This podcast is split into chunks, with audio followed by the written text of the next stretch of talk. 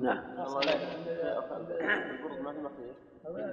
لا لا لا برد ما في لا برد قطعة ثوب يجعلها على عاتقيه على على ظهره واطرافها على عاتقيه لكن في الطواف القدوم يجعلها وسط ضبطه الأيمن ويكشف العرض الأيمن ويجعل أطراف الجزء على عاتقه اليسرى نعم. أحسن الله إليك يا شيخ.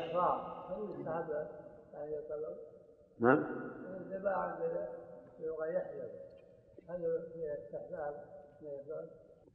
الطيب في البدن في بدن نعم. لا تلبس يتمسح شهران ولا غرس في الطيب في بدنه في وجهه في لحيته في رأسه لا بأس. نعم.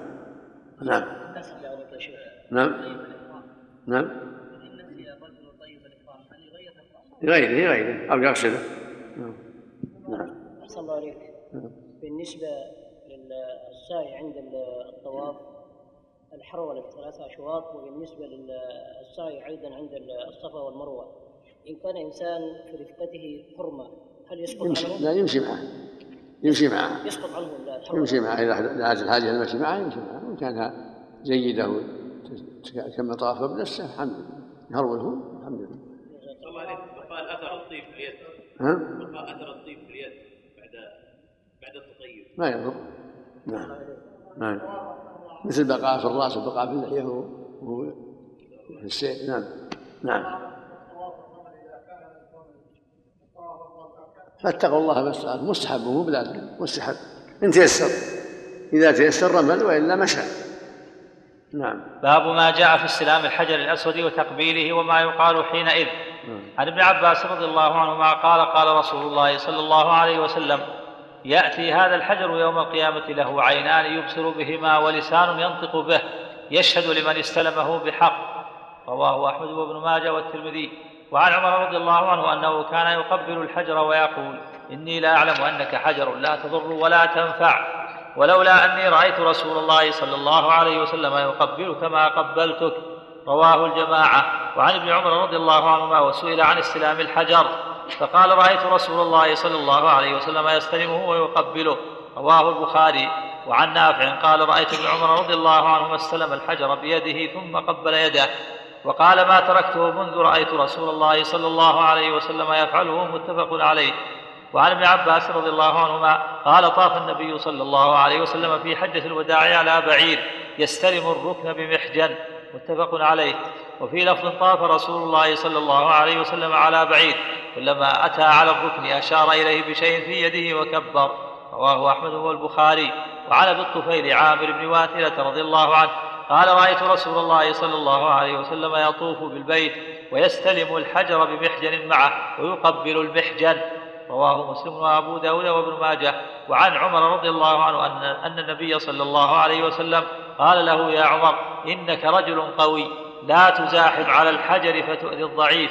إن وجدت خلوة فاستلمه وإلا فاستقبله وهلل وكبر. رواه أحمد. هذه الأحاديث كلها تدل على شرعية استلام الحجر الأسود وتقبيله إذا تيسر ذلك. كان يستلمه بيده اليمنى ويقبل الحجر. فإذا لم يتيسر استلمه بيده وقبل يده. أو استلمه بعود وقبل طرف العود فإذا لم يتيسر أشار إليه وكبر. هذه السنة ثلاث أحوال.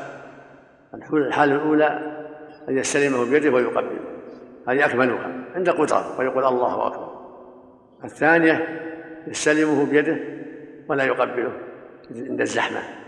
أو أو يستلمه بعود عصا يقبل يداه وطرف العود الذي مس الحجر. الحالة الثالثة لا يستطيع لا هذا ولا هذا لا تقبيل ولا استلام باليد ولا بالعصا. كما فعل النبي صلى الله عليه وسلم وهو طائف يطوف وراكب أشار إليه يشير ويكبر. عندما هكذا يشير بيده الله أكبر ويمشي واما ما في تحت أكبر يكفي مرة واحدة. الله أكبر ويمشي وفي هذا أنه طاف على بعير. هذا في طواف الافاضه أو طواف الوداع. لأن في طواف القدوم رمل طاف على رجليه. يحتمل أنه في آخر الطواف لما كان رعاه الناس كثروا عليه يقول هذا محمد هذا محمد. كثر الناس عليه فركب. المقصود أن السنة يطوف. ماشي. إلا إذا احتاج إلى ذلك. المريض والعاجز يطوف راكب في بعيد على بعيد أو في عربة أو على رؤوس الرجال لا بأس. وإن في السنة أن يطوف ماشيا كما طاف النبي صلى الله عليه وسلم. وفيه من الفوائد قول عمر رضي الله عنه لما قبل الحجر إني لا أعلم أنك حجر لا تضر ولكن ولكن اقبلك لاني رأيت النبي يقبلك يبين أن الحجر ليس معبودا. ولا يقبل أجل طلب البركة منه. وإنما يقبل تأسيا من النبي صلى الله عليه وسلم. تأسيا من النبي صلى الله عليه وسلم أن نقبله ونستلمه تأسيا من النبي صلى الله عليه وسلم. لا لأنه ينفعنا أو يضرنا ولكن يشهد لمن استلمه بحق كما تقدم الحديث. شهادة. والضر والنفع بيد الله جل وعلا. ولكن المؤمنين يتأسون بالنبي في طوافهم في مسهم الحجر وفي تقبيله واستلامه. كل هذا للتأسي. حتى الكعبة نفسها. الطواف بها ليس لأنها تضر أو تنفع لا. بل نطوف بها تأسي بالنبي صلى الله عليه وسلم. وعملا بقول الله وهي طوف البيت العتيق. المقصود أن الكعبة الحجر وجميع المخلوقات لا ينفعون ولا يضرون. النافع والضار هو الله بيده الضر والنفع والعطاء والمنع وهو المعبود بالحق سبحانه وتعالى. وإنما العباد عليه من يعملوا ما شرع الله له وأن يفعلوا ما أوجب الله عليهم وأن يتأسوا بنبيهم صلى الله عليه وسلم. في جميع الأمور. لقد كان لكم في رسول الله أسوة حسنة. ولهذا لما قال عمر في من رمضان وقد أبطأ الله الإسلام وأزال الكفر أهله يعني فيما رمضان وفيما كشف فيما لا نكشف عن المناكب. ثم قال لا ندع سنة نبينا. وإن كان الكفر قد زال وفتح الله على المسلمين لا ندع السنة فرمل وكشف العظم. يعني الطبع تأسى بالنبي صلى الله عليه وسلم. السنة باقية ولهذا رمى صلى الله عليه وسلم حجة الوداع بعدما أقر الله العين إزالة الشرك وأهله وفتح البلاد على المسلمين ودخول الناس في دين الله أفواجا. بقيت هذه السنة. نعم. قوله هلل وكبر أحسن الله. نعم. ولما استلمه استقبله هلل وكبر؟ أما قوله لعمر إنك رجل قوي. لا تزاحم. عند الحجر هو حديث ضعيف. في إسناد الشيخ مجهول. ولكن معناه صحيح. معناه أن السنة ألا يزاحم. ولا يؤذي الناس. إن وجد فجوة استلم وإن لم يجد فجوة أشار ومشى لا يزاحم ولا يؤذي الناس. ولا سيما قد يكون بعض الناس قوي يؤذي السنة يشير ويمشي ولا يؤذي أحد ولا يزاحم وأما هذا الحديث وهذا الحديث يؤيد ذلك وإن كان ضعيفا لكنه يؤيد المعنى السنة يقول النبي كان يقول الله أكبر. صلى الله عليه وسلم. زيادة وحلل وكبر. هذا حديث ضعيف. نعم. إنما المعروف عن النبي صلى الله عليه وسلم كان يكبر. صلى الله عليه وسلم. نعم. نعم. مواثلة في الثمن هذا آخر الصحابة الموتى. أبو الطويل هذا عامل مواثلة الليثي هو آخر الصحابة الموتى. بعد سنة عشر ومائة من الشهور نعم. ها؟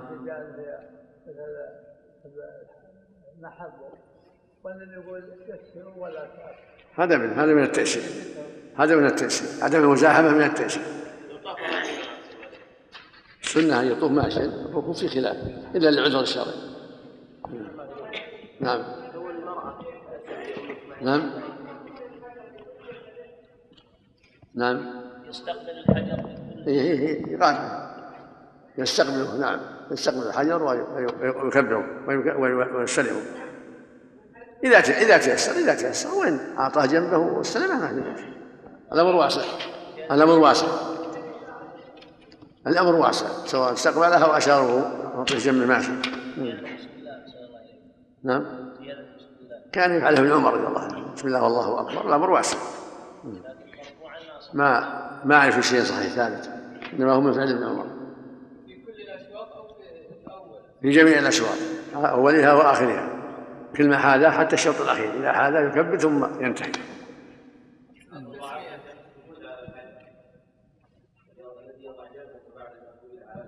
نعم. السجود على الحجر ورد في بعض الأحاديث. لا بأس به. جاء مرفوع موقوف على ابن عباس.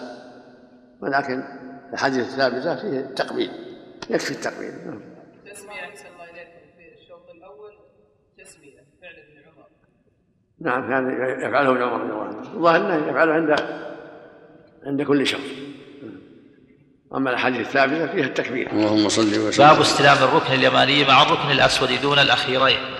عن ابن عمر رضي الله عنهما أن النبي صلى الله عليه وسلم قال إن مسح الركن اليماني والركن الأسود عن عن عن ابن عمر رضي الله عنهما أن النبي صلى الله عليه وسلم قال إن مسح الركن اليماني والركن الأسود يحط الخطايا حطا.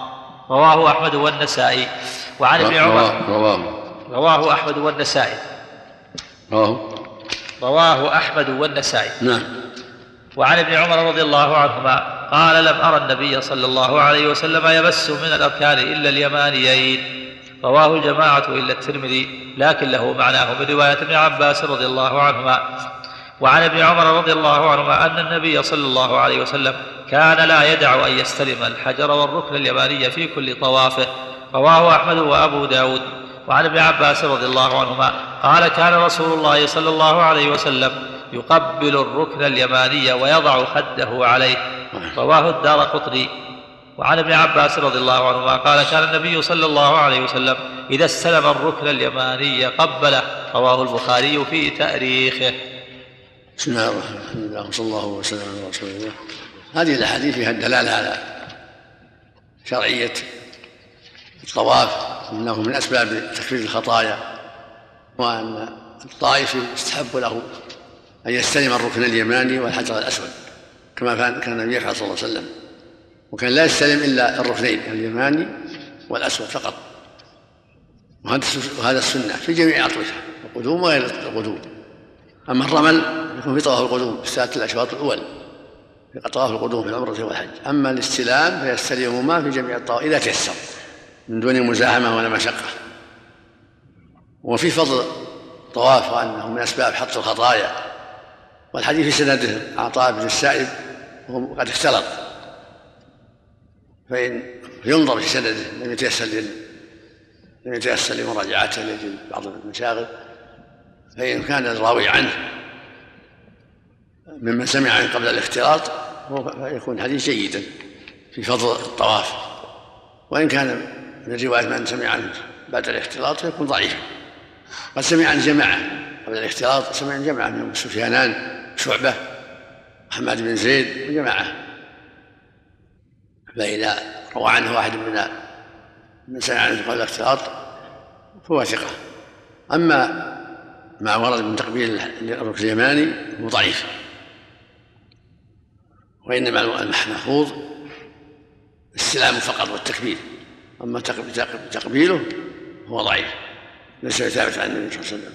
وإنما التقبيل الحجر الأسود خاص. نعم.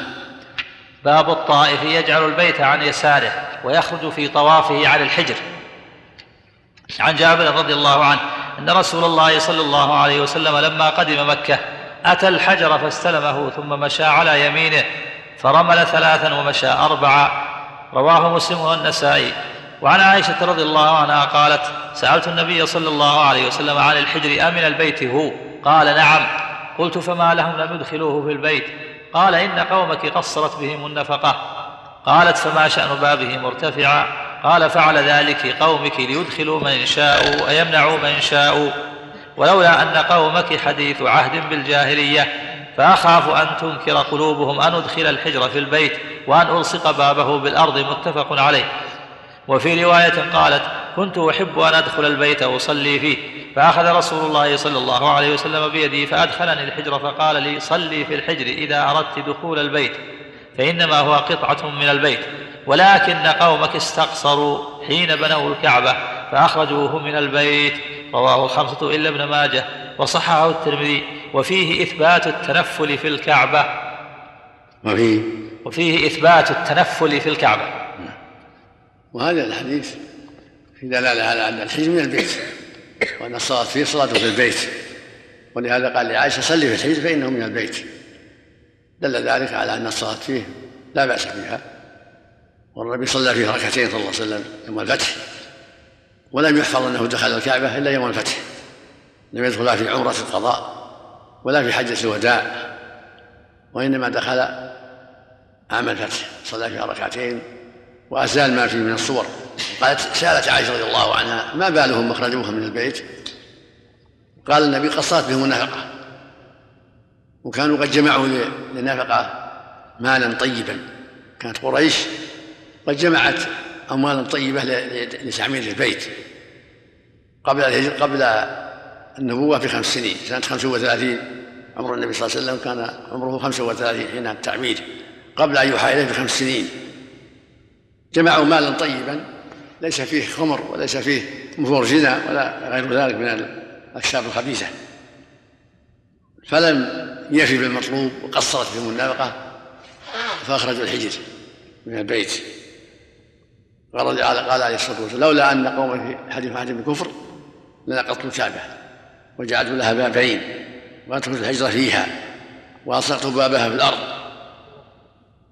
سألته عائشة لماذا رفعوا الباب؟ قال ليدخلوا من شاء ويمنعوا من شاء وفي هذا من الفوائد أن على ولي الأمر مراعاة المصالح العامة فيما يأتي وفيما يذر إذا كان بعض الأعمال التي تستحب قد ترتب عليها فتنة تترك. ولهذا ترك هدم الكعبة وجعلها على قواعد إبراهيم خوفا من الفتنة. وكان لا يستلم إلا الركنين الإيمانيين لأن الركنين الآخرين ليس على قواعد إبراهيم في نفس البيت. كان يطوف من وراء الحجر. فالواجب على الطائف يطوف من وراء الحجر لأن الحجر من البيت معظمه معظمه من البيت نحو سبعة أذرع عندهم منحنى. فالطائف يطوف خارج خارج الحجر. حتى يطوف البيت كله. نعم. إذا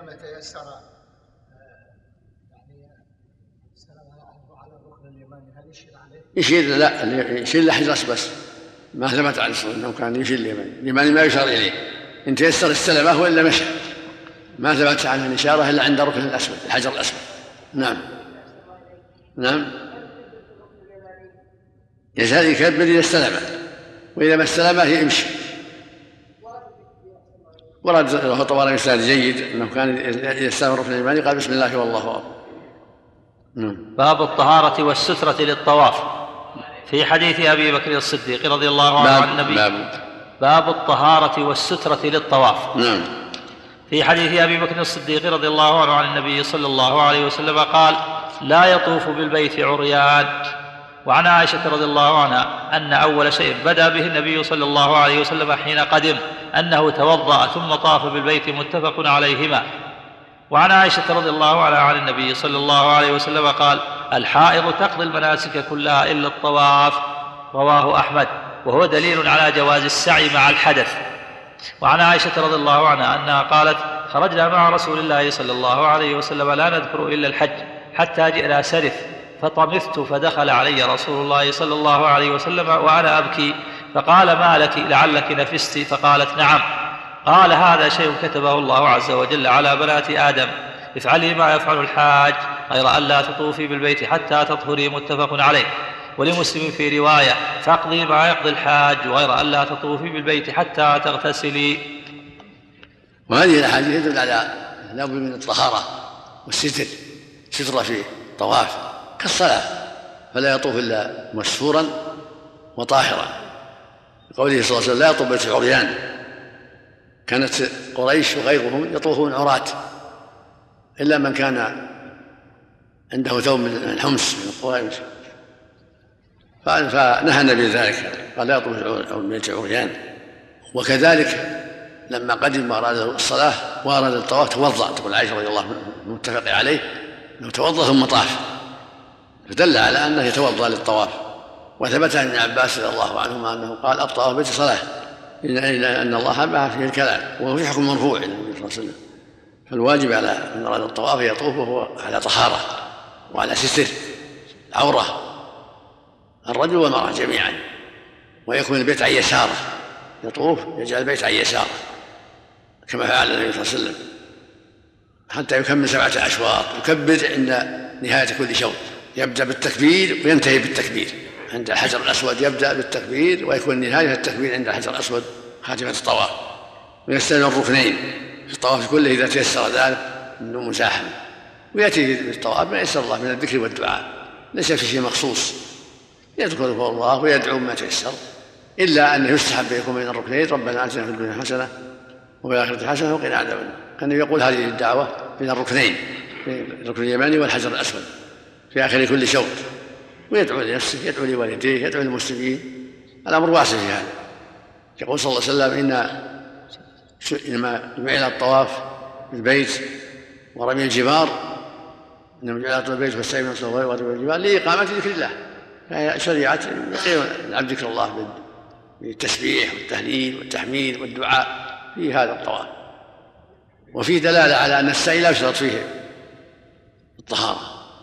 ولهذا أذن الحائض منع الحائض من الطواف حتى تطهر ولم يقل السعي فدل على أنها إذا طهرت تطوف وتسعى. فلو أنها حاضت بعد الطواف كملت كملت السعي ولا حرج. فليس من شرط السعي الطهارة ولكنه من شرط الطواف. نعم. باب ذكر الله تعالى في الطواف. نعم. عن عبد الله بن السائب قال سمعت رسول الله صلى الله عليه وسلم يقول بين الركن اليماني والحجر. ربنا آتنا في الدنيا حسنة وفي الآخرة حسنة وقنا عذاب النار. رواه أحمد وأبو داود وقال بين الركنين. وعن أبي هريرة رضي الله عنه. رواه أحمد وأبو داود وقال بين الركنين. بين الركنين. نعم. وعن أبي هريرة رضي الله عنه عن النبي صلى الله عليه وسلم قال وكل به يعني الركن اليماني سبعون ملكا. فمن قال اللهم إني أسألك العفو والعافية في الدنيا والآخرة. ربنا آتنا في الدنيا حسنة وفي الآخرة حسنة وقنا عذاب النار. قالوا آمين. وعن أبي هريرة رضي الله عنه أنه سمع رسول الله صلى الله عليه وسلم يقول من طاف بالبيت سبعا ولم يتكلم إلا بسبحان الله والحمد لله ولا إله إلا الله والله أكبر. ولا حول ولا قوة إلا بالله.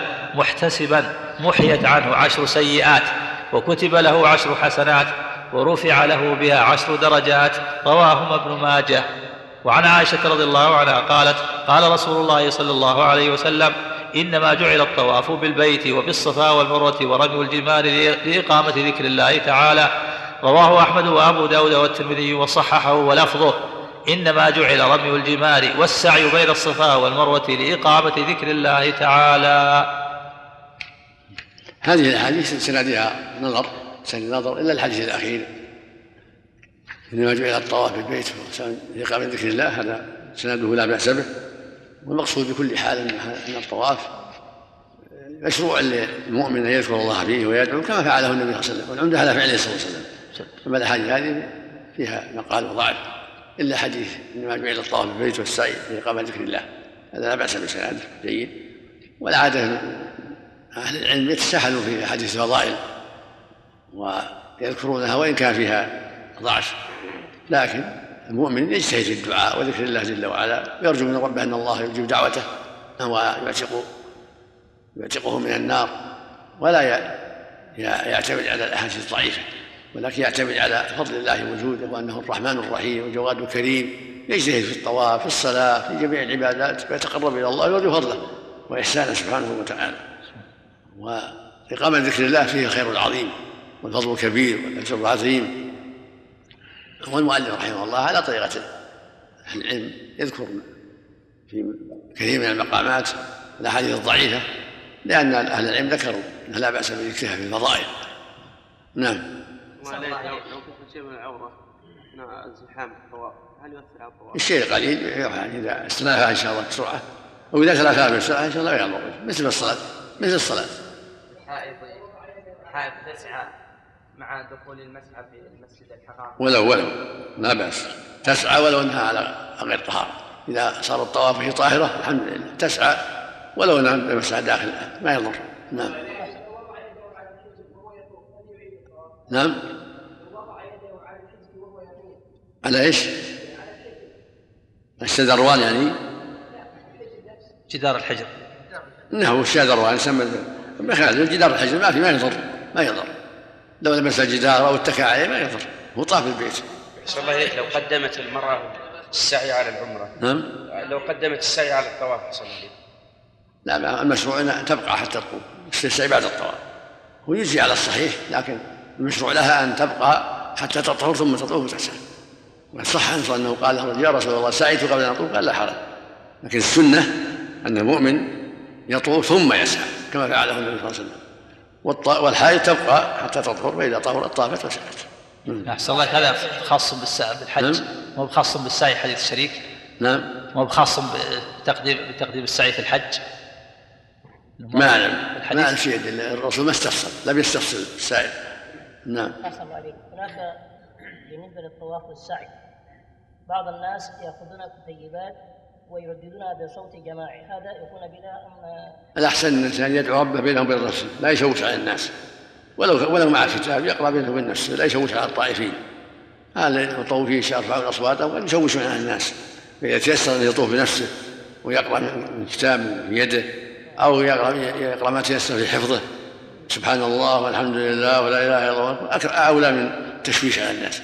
يكفي سبحان الله والحمد لله ولا إله إلا الله والله أكبر. ولا حول ولا قوة إلا بالله. إذا كررها في الطواف هذا خير عظيم.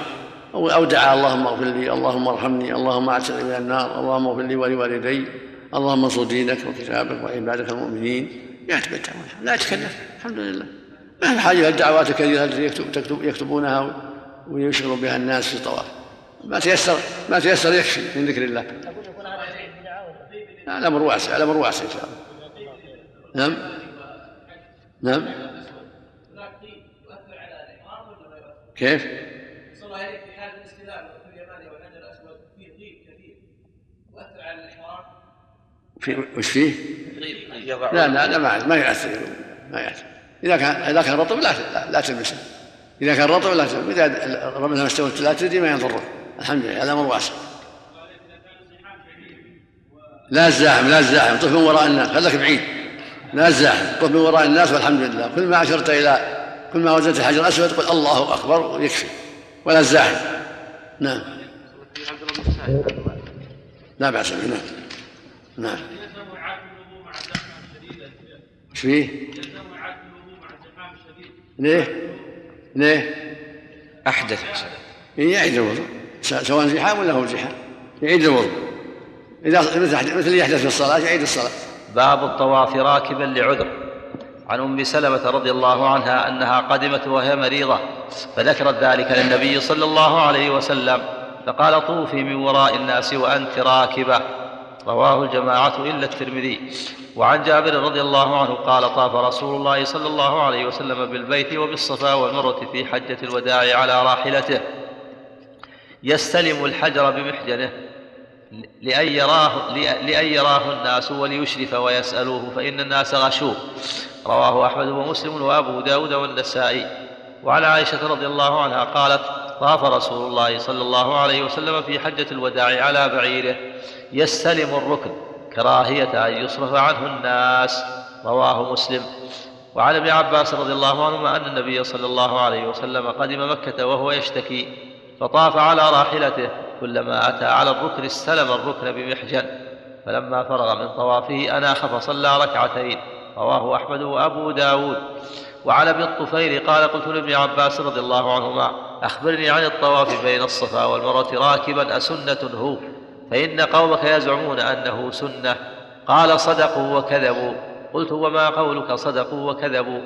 قال إن رسول الله صلى الله عليه وسلم كثر عليه الناس يقولون هذا محمد هذا محمد. حتى خرج العواتق من البيوت. قال وكان رسول الله صلى الله عليه وسلم لا يضرب الناس بين يديه فلما كثروا عليه ركب والمشي والسعي أفضل. رواه أحمد ومسلم. بسم الله الرحمن الرحيم. اللهم صل وسلم على رسول الله. هذا هذه الأحاديث في الطواف راكبا الطواف ماشيا هو هو الأفضل كما طاف النبي ماشيا إذا تيسر ذلك. فإذا لم يتيسر طاف راكبا. ولهذا قال النبي لأم سلمة لما اشتكت طوفي من وراء الناس وأنت راكبه فطافت وراء الناس في حجة الوداع والنبي يصلي بالناس الفجر. قالت فصرت وراء الناس والنبي يصلي بالناس الفجر وقرأ في الصلاة بسورة الطور والطور وكتاب مسطور دل ذلك على أن لا بأس. وهذا الطواف يحتمل أنه طواف الإفاضة ويحتمل أنه طواف الوداع. والمقصود أنه لا حرج في الطواف راكبا والسعي راكبا إذا دعت الحاجة إلى ذلك. والطواف ماشيا أفضل إذا تيسر ذلك. وهكذا النبي صلى الله عليه وسلم طاف راكبا وسعى راكبا لما غشيه الناس وكثروا وكان لا يضرب الناس بين يديه. ركب وطاف حتى يراه الناس ويسمعوا كلامه ويتأسوا به عليه الصلاة والسلام. وكان طاف بعض الطواف ماشي. ولهذا قال ثبت عن صلى أنه لم يفرض لم لم يرمل في الطواف لطواف حجة الوداع في طواف الإفاضة. لكنه في أثنائه ركب لما غشفوا الناس. وهكذا في السعي. طاف ماشيا فلما غشفوا الناس ركب. وكان يمشي من الصفا إلى بطن الوادي ثم هرول ثم لما صعد من بطن الوادي مشى. وفي أثناء السعي ركب عليه الصلاة والسلام. وفيه الدلالة على أن السنة المشي ولكن إذا دعت الحاجة إلى الركوب فلا حرج في ذلك. نعم. باب ركعتي الطواف والقراءة فيهما واستلام الركن بعدهما. رواهما ابن عمر وابن عباس رضي الله عنهم. وقد سبق وعن جابر رضي الله عنه أن رسول الله صلى الله عليه وسلم لما انتهى إلى مقام إبراهيم قرأ واتخذوا من مقام إبراهيم مصلى فصلى ركعتين. فقرأ فاتحة الكتاب وقل يا أيها الكافرون وقل هو الله أحد. ثم عاد إلى الركن فاستلمه. ثم خرج إلى الصفا رواه أحمد ومسلم والنسائي وهذا لفظه.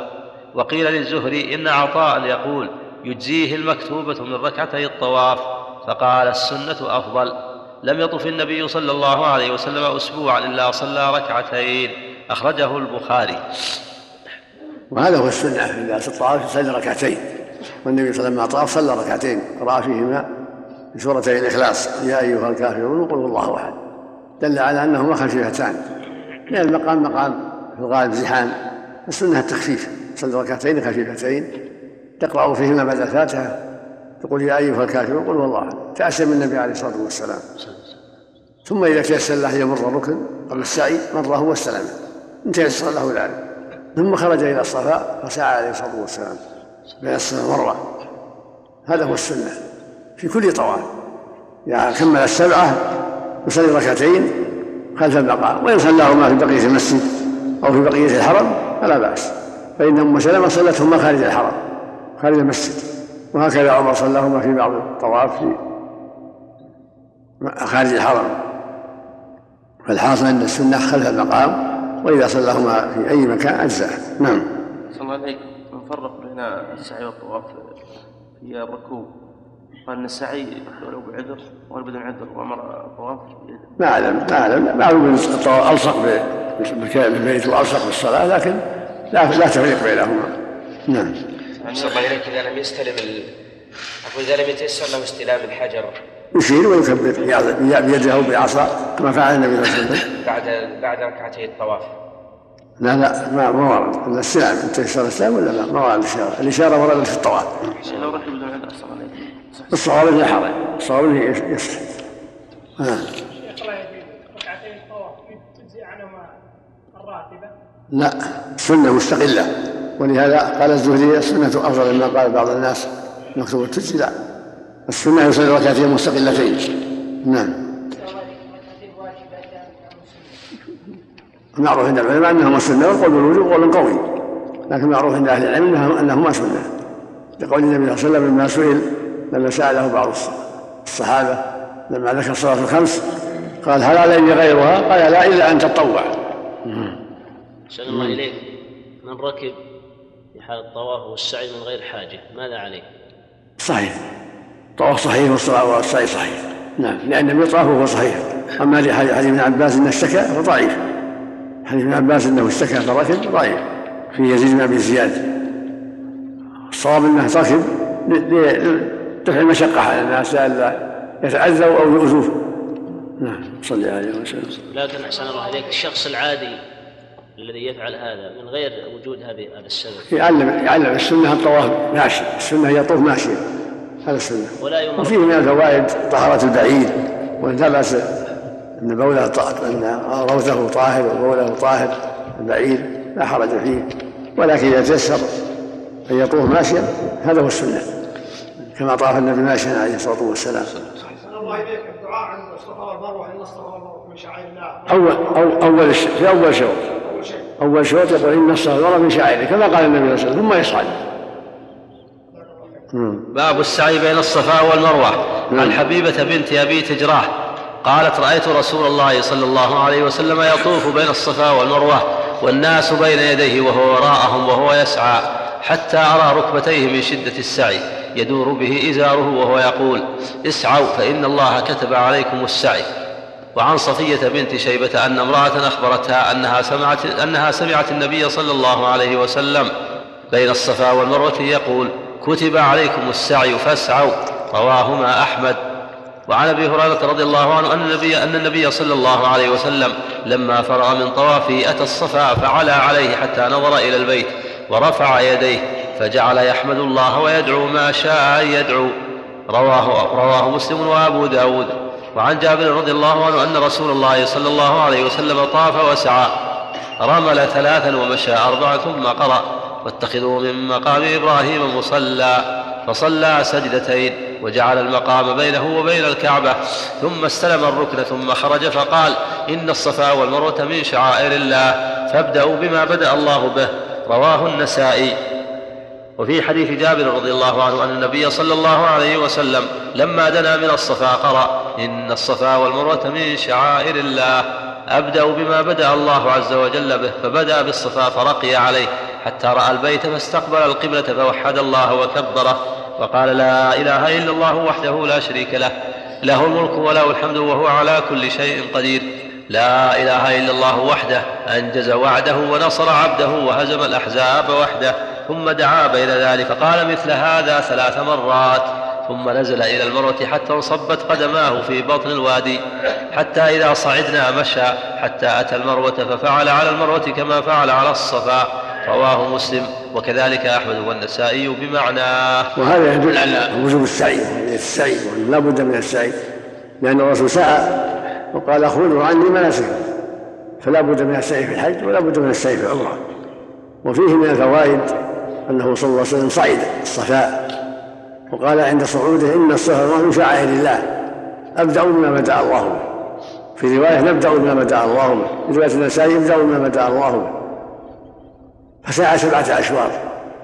ولما صعد على الصفا استقبل الكعبة ورفع يديه وحمد الله وكبره وقال لا إله إلا الله وحده لا شريك له له الملك وله الحمد وهو على كل شيء قدير.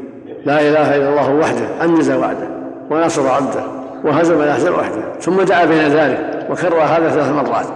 يحمد الله ويكبر ويهلل ويدعو ثلاث مرات هذا هو الأفضل. ثم ينزل وهكذا فعل على الصفا على المروة مثل ما فعل على الصفا. ذهابه سعيه ومجيئه سعيه سبعة أشواط بدأ بالصفا وختم بالمروة. هذا في العمرة والحج جميعا.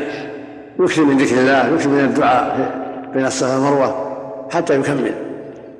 وعلى الصفا والمروة يحمد الله ويكبره ويهلل ويدعو ثلاث مرات رافعا يديه مستقبل قبله.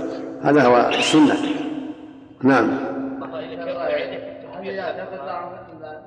يرفع يديه في التكبير والدعاء جميعا. حال استقبال القبلة؟ على الصفا والمروة جميعا.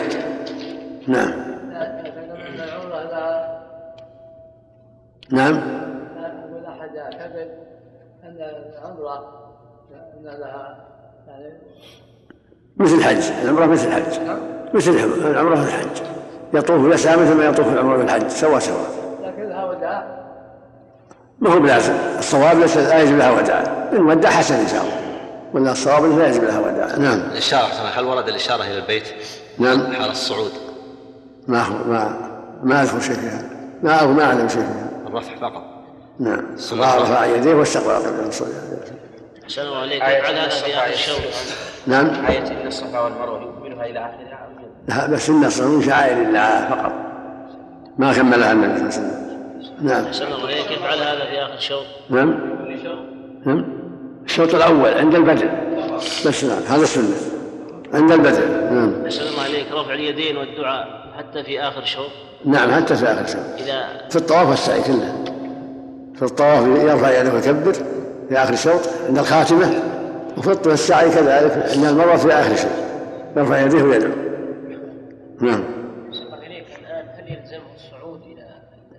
هذه السنة هذه السنة. ولا الواجب ما بينهما. الواجب ما بينهما لكن الصعود هو يرفع على الصخرة نفسها وعلى المرتفع المبلغ المعروف اللي يقف عليه الناس الآن. نعم. أقول إذا ما صعد عليه شيء إذا صار طاب بينهما أجزاء والصعود سنة نعم. الله الشيخ في آخر الحديث يقول ففعل على المروة كما فعل على الصفا. معناه يعني يقول إن الصفا والمروة من شعائر لا فعل عليها من الدعاء والذكر. من الدعاء والذكر ورفع اليدين. ولا إن الصلاة عند البدء بس. باب النهي عن التحلل بعد السعي إلا للمتمتع إذا لم يسق هديا. وبيان متى يتوجه المتمتع إلى منى ومتى يحرم بالحج. عن عائشة رضي الله عنها قالت خرجنا مع رسول الله صلى الله عليه وسلم فمنا من أهل بالحج ومنا من أهل بالعمرة ومنا من أهل بالحج والعمرة وأهل رسول الله صلى الله عليه وسلم بالحج. فأما من أهل بالعمرة فأحلوا حين طافوا بالبيت وبالصفا والمروة. وأما من أهل بالحج أو بالحج والعمرة فلم يحلوا إلى يوم النحر. وعن جابر رضي الله عنه أنه حج مع النبي صلى الله عليه وسلم يوم ساق البدن معه وقد أهلوا بالحج مفردا. فقال لهم أحلوا من إحرامكم بطواف البيت وبين الصفا والمروة وقصروا ثم أقيموا حلالا حتى إذا كان يوم التروية فأهلوا بالحج واجعلوا التي قدمتم بها متعة. فقالوا كيف نجعلها متعة وقد سمينا الحج؟ فقال افعلوا ما أمرتكم. ولكن لا يحل مني حرام حتى يبلغ الهدي محله. ففعلوا. متفق عليهما. وهو دليل على جواز الفسخ وعلى وجوب السعي وأخذ الشعر للتحلل في العمرة. وعن جابر رضي الله عنه قال أمرنا رسول الله صلى الله عليه وسلم لما أحللنا أن نحرم إذا توجهنا إلى منى. فأهللنا من الأبطح. رواه مسلم. وعن معاوية رضي الله عنه قال قصرت من رأس النبي صلى الله عليه وآله وسلم عند المروة بمشقص متفق عليه ولفظ أحمد أخذه من أطراف شعر النبي صلى الله عليه وآله وسلم في أيام العشر بمشقص وهو محرم. وعن ابن عمر رضي الله عنهما أنه كان يحب إذا استطاع أن يصلي الظهر بمنى من يوم التروية.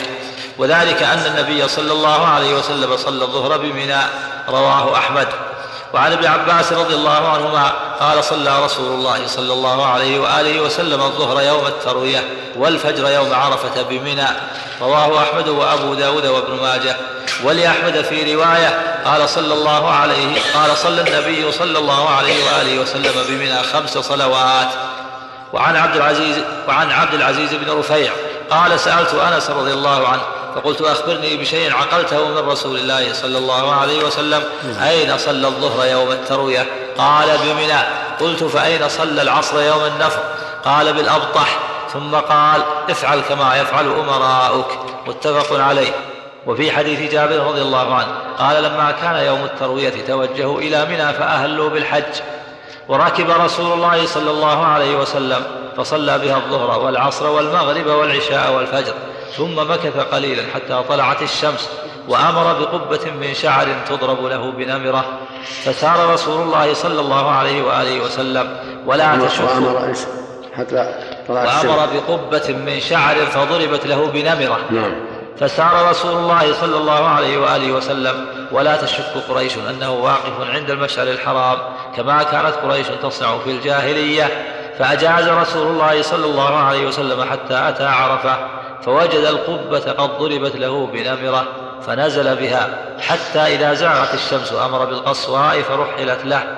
فأتى بطن الوادي فخطب الناس وقال إن دماءكم وأموالكم حرام عليكم. كحرمة يومكم هذا في شهركم هذا في بلدكم هذا. مختصر من مسلم. بسم الله الرحمن الرحيم. اللهم صل وسلم على رسول الله.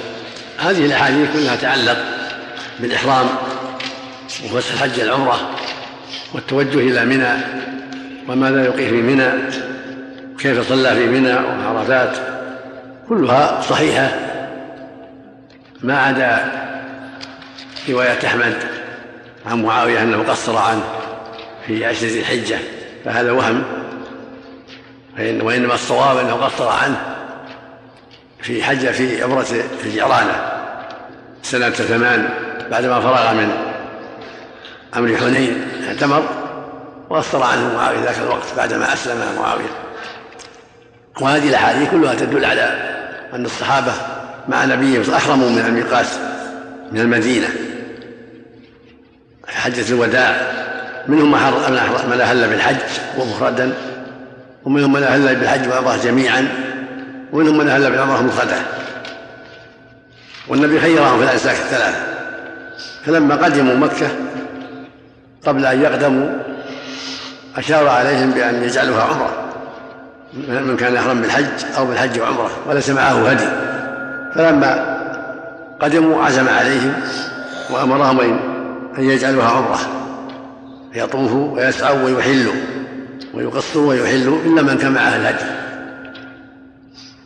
قالوا كيف نجعلها عمرة وقد سمعنا الحج؟ قال افعلوا ما أمرتكم به. فطافوا وسعوا وقصروا وحلوا وصارت عمرة. أما هو فقع على إحرامه لأنه قد ساق الهدي وقد لبى بالحج والعمرة جميعا ولم يحل إلا يوم النحر. هذا هو المحفوظ. وأما قول عائشة هنا وجابر رضي الله عنه إن النبي هل بالحج فهو ليس بمحفوظ. خفي عليهما إحرامه بالعمرة وثبت في عده أحاديث كثيرة. جدا انه احرم بهما جميعا. الحج والعمرة كما ثبت من حديث أنس الصحيحين ومن حديث ابن عمر ومن أحاديث أخرى كلها تدل على أن أحرم بهما جميعا. لكن خفي على عائشة وعلى جابر إحرامه بالعمرة مع الحج. وكذلك قول عائشة رضي الله عنها فأما الذين أهلوا بالحج والعمر وحده بالحج فلم يحلوا حتى كان يوم النحر هذا فيه إطلاق. والمقصود الذين ساقوا الهدي هم الذين لم يحلوا. أما الذين ساقوا الهدي فقد دلت الأحاديث الصحيحة على أنهم حلوا. لم يسوقوا الهدي حلوا بأمر النبي صلى الله عليه وسلم طافوا وسعوا وقصروا وحلوا لأنه ليس معهم هدي وإنما الذين بقوا ولم يحلوا هم الذين كان معهم الهدي بقوا مع صلى الله عليه وسلم. كطلحة والزبير وجماعة ليسوا بالكثير. وفيه وفي هذه الأحاديث دلالة على أن السنة للمحلين بمكة من المعتمرين وغيرهم أن يتوجهوا إلى منى يوم الثامن يلبوا بالحج يوم الثامن ويتوجه إلى منى فيصلوا بها الظهر والعصر والمغرب والعشاء والفجر ليلة التاسعة. فإذا طلعت الشمس يوم عرفة شرع التوجه إلى عرفات كما فعله النبي صلى الله عليه وسلم. بعد طلوع الشمس توجه النبي إلى عرفات وكان الصحابة منهم المهل ومنهم المكبر. والأمر واسع من لبى فهو أفضل ومن كبر فلا بأس. فنزل في قبته التي ضربت له في جماعة من عرفة في نمرة وجلس بها حتى زاغت الشمس. فلما زاغت الشمس يوم عرفة أمر بناقة قصه رحلته ثم ركبها وخطب الناس في عواد عرنة خطبة عظيمة. ذكر فيها أن أن دماء الجاهلية موضوعة وأن الربا موضوع كله وأن دماء الجاهلية موضوعة. ونصحهم ووصاهم وخبرهم بعض ما يتعلق بالحج. وأوصاهم بالنساء خيرا. وقال للنساء لهن رزقهن وكسوتهن بالمعروف وأوصاهم بالقرآن. فقال إني تارك فيكم ما لن تضلوا. إن أعصمتم بكتاب الله في رواية وسنتي ثم قال وأنتم تسألون عني فما أنتم قائلون؟ يعني يوم القيامة تسألوا هل بلغتكم؟ فقالوا نعم نشهد أنك قد بلغت ونصحت وأديت. فجعل يرفع إصبعه إلى السماء ويقول اللهم اشهد اللهم اشهد اللهم اشهد. يعني عليهم أنهم اعترفوا بالبلاغ لأنه بلغهم عليه الصلاة والسلام. فيه من الفوائد أن القرآن هو طريق العصمه من اتصام به واستقام عليه فهو الناجي. ومن حاد عن القرآن فهو الهالك. إن هذا القرآن يهدي أقوى. قل هو للذين آمنوا هدى وشفاء. فالقرآن هو طريق النجاة من اتصام واستقام عليه وهذا كتاب أنزلناه فاتبعوه واتقوا لعلكم ترحمون. والسنة من القرآن لأن الله أمره أمر في القرآن باتباع السنة والأخذ بها. فمن يصم بالقرآن يصم بالسنة قل أطيعوا الله وأطيعوا الرسول. وإن كنتم تحبون الله فاتبعوا يحبكم الله ويغفر لكم ذنوبكم. فالحث على الاعتصام بالقرآن معناها الاعتصام بالسنة أيضا. كما في الروايات الأخرى وسنتي. لأن الرسول صلى الله عليه وسلم لا ينطق عن الهوى إن إلا وحي يوحى. ولهذا أمر الله المسلمين بطاعة الرسول واتباعه في كتاب الله عز وجل. من يطع الرسول فقد أطاع الله وفيه من الفوائد فيها من الفوائد أن الصلاة يوم يوم النفر تكون في مكة. يوم الثاني عشر أو الثالث عشر من النفر يأجل صلاة الظهر والعصر في مكة. يرمي الجمار يوم الثاني عشر أو الثالث عشر ولا يصلي في منى. ينتقل يصلي في في مكة في الأبطح وفي غيره كما فعل النبي صلى الله عليه وسلم. فالظهر يوم النع يوم التروية في منى والظهر يوم النفر في مكة اليوم الأخير سواء من تعجل أو لم أو لم يتعجل. وفيه من الفوائد أن السنة تبكير الظهر والعصر يوم عرفة. مبكرة من حين تزول الشمس بأذان وإقامتين. كما فعل النبي صلى الله عليه وسلم أذن ثم قام فصلى الظهر ثم قام فصلى جمعا وقصرا جمع تقديم بعد الخطبة. وفي أن السنة للإمام يخطب الناس أو نائب الإمام يخطب الناس ويذكرهم كما فعله النبي صلى الله عليه وسلم قبل الصلاة. ثم إذا فرغ من الخطبة يؤذن للصلاة كما فعله النبي صلى الله عليه وسلم. ثم يقف. بعد الصلاة إلى غروب الشمس. كما وقف النبي صلى الله عليه وسلم بعدما صلى الجمع أتى الموقف فوقف في في عرفات مستقبل القبلة رافعا يديه يدعو ربه حتى قامت الشمس. هذا هو مشروع للحجاج. إذا صلوا الجمع أن يقفوا بعرفة. اللي في خيمته واللي في ضاحيا واللي في موتره واللي على مطيته يقفوا مستقبل القبلة. هذا هو الأفضل. يدعو ربه ويرفع يده في الدعاء ويلح في الدعاء ويكرر الدعاء كما فعله النبي عليه الصلاة والسلام حتى تغيب الشمس.